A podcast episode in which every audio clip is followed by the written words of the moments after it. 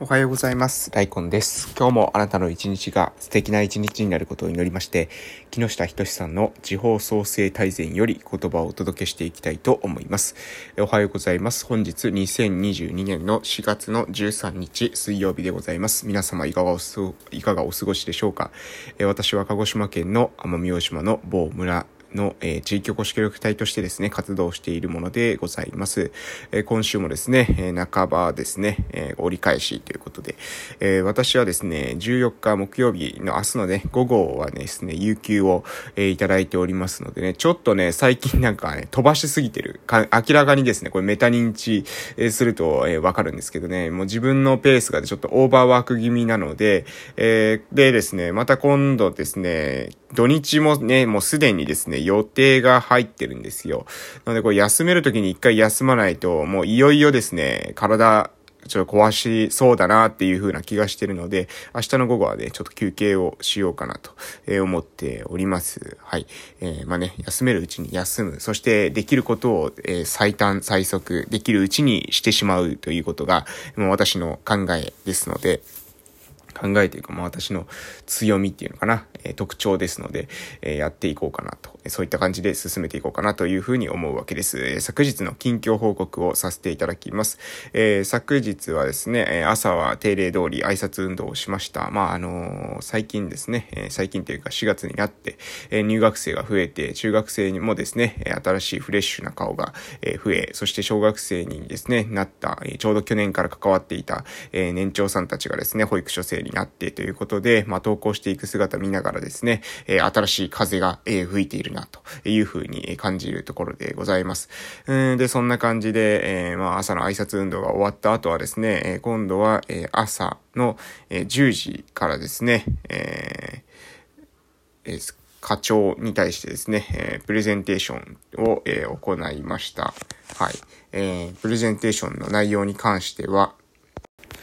はい。で、えー、課長の方にもですね、まあもうこれからですね、月に1回は、えー、定期的にですね、報告、えー、会の機会を設けて、えー、設けさせていただくということで、そこでですね、私のその日々の活動の、まあ報告、1ヶ月のね、活動の報告と、まあ来月こういったことしていきますよっていうことをですね、えー、定期で、えー、報告できる場になったらいいなというふうに、えー、思うわけで、え、ございます。えー、でですね、あとは、そうか、えー、昨日ですね、えーちょっと、え村のですね、新型コロナのね、感染拡大に伴って、えー、まあ、オフラインサロンのメンバーで火曜日の午後はですね、いつも集まりがあるんですけれども、ちょっと今週は、えー、やめてた方がいいだろうというふうな判断に、えー、至りまして、えー、昨日はですね、オフラインサロンの午後の会合は行わずという感じで、私はですね、溜まりまくっている事務処理とですね、手続き、段取りっていうのをですね、いろいろと、えー、昨日は済ませる、えー、午後になりました。で、その後ですね、ちょうど3時半以降にですね、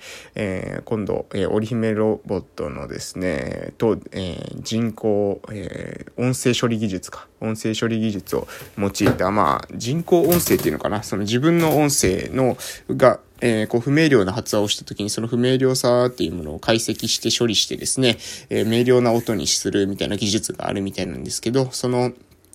えー、合わせ技でですね、社会参加をこう拡大しようというふうな、えー、考えがありまして、そのちょうど当事者の方というか、パイロットになる、えー、方とですね、昨日はあの話を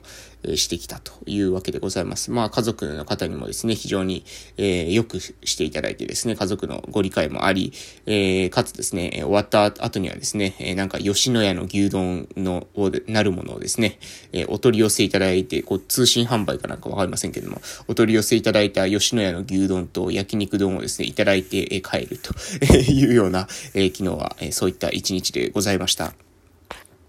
はい。えー、でですね、終わった後には、えー、と、SD はじくのね、クリエイター、まあ私の大学の同級生になるんですけれども、えー、の方と、えー、ミーティングを、女性とですね、ミーティングをしてですね、メタバースとか VR とか、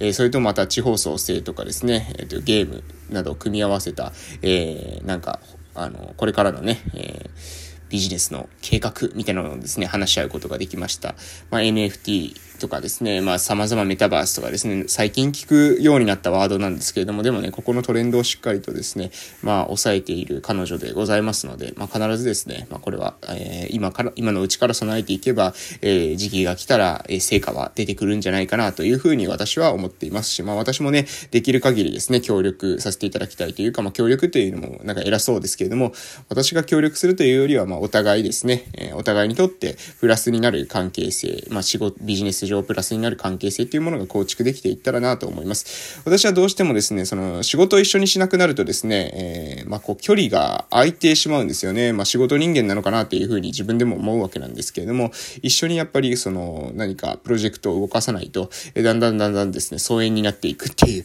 えー、特徴が、えー、自分はどうやらあるみたいなので、えー、まあ、できるだけですね、えー、そういった、まあ、あの、この人は非常に、えー、面白いな、ユニークだな、えー、個性的だなっていうふうに思う方ととはですね、えー、プロジェクトを通してね、関わり続けられるように、えー、どんどんどんどんですね、私の方もアイディアを出して、えー、プロジェクトを回して、そして繋がっていけるような、えまあ、仕組みっていうものをですね、え作っていけたらなというふうに、思っているわけでございます。ということでですね、まあ、昨日はそんな感じでございました。えー、そろそろですね、木下仁さんの地方創生大全の方に移らせていただきます。はい、それでは本日の内容を活かせていただきたいと思います。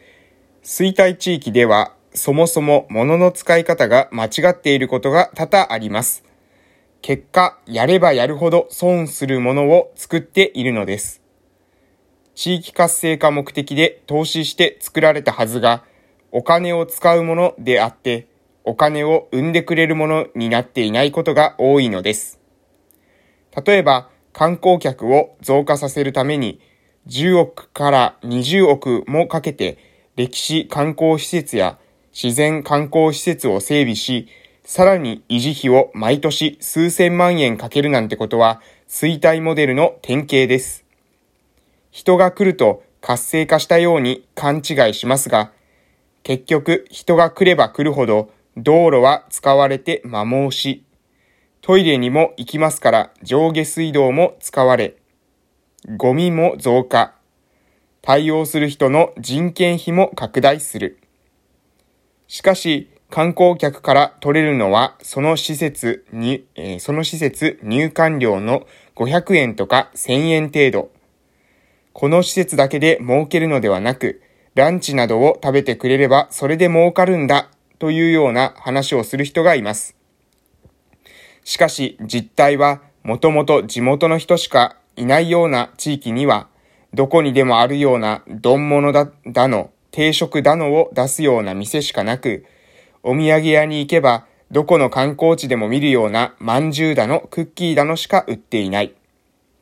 対して面白くない観光施設と、どこにでもある飲食店と OEM で作ってもらったようなお土産群。人が来れば来るほど経費はかかるだけで儲けどころではなく、投資回収なんかできないものに投資をしてしまっているわけです。はい、えー、ちなみに OEM っていうのはですね、えー、オリジナルイクイ、イクイプメントマニュファク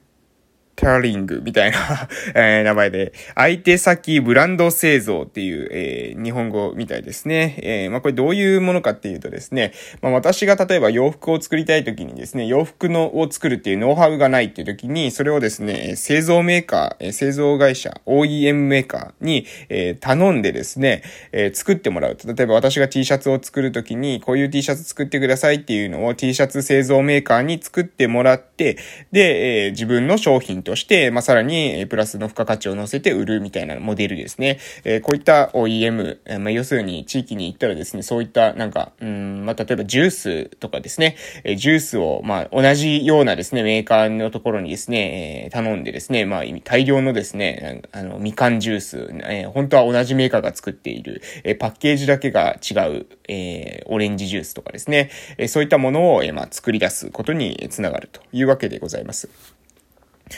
で、まあ、あの、そういった、まあ、なんだろう、あの、地域の特徴というかですね、面白みがない、えー、製品群、商品群、サービス群であれば、これは、あの、地域にですね、来る観光客の人がそこでお金を使おうというふうな、え気持ちにはならない。だから危険であるということをですね、木下仁さんは話しているわけでございます。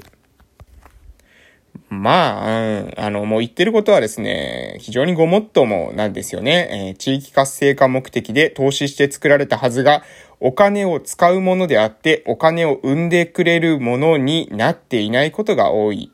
観光客を増加させるために10億、20億もかけて、えー、様々な設備を作りますが、維持費が毎年数千万円かかるみたいな感じで、えー、結局ですね、その地域にとってですね、むしろ負債になってしまう。なんか見た感じはですね、綺麗な建物なので、え地域にとってですね、資産になっている、お金を生んでくれるもののような気がしますが、実態は、え、お金を使うものであると。負債になると。だから、いらないものはね、ない方がいいんですよ。これは、あの、私前から言ってますけど、ゴミをですね、拾ってくる人っていうのは、えー、そのうち家がゴミ屋敷になりますよね。それと一緒で地域もですね、いらないものにお金を使って、えー、維持費、管理費がかかるものをどんどんどんどん拡大していったり、えー、するとですね、え最終的にはですね、地域が、まあ、ゴミ屋敷と同じような状況になります。これは何のためにある施設なんだろう。えこれは何のためにある、えものなんだろうっていうものが地域に溢れてしまう。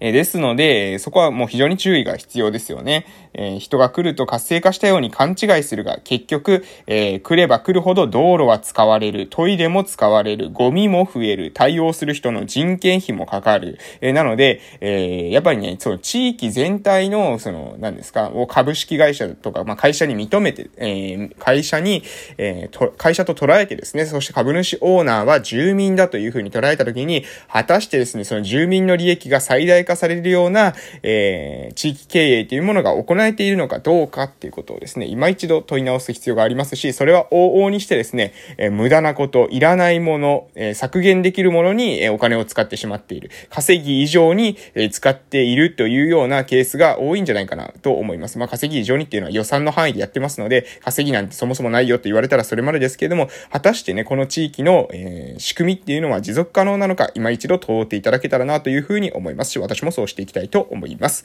それでは、いってらっしゃい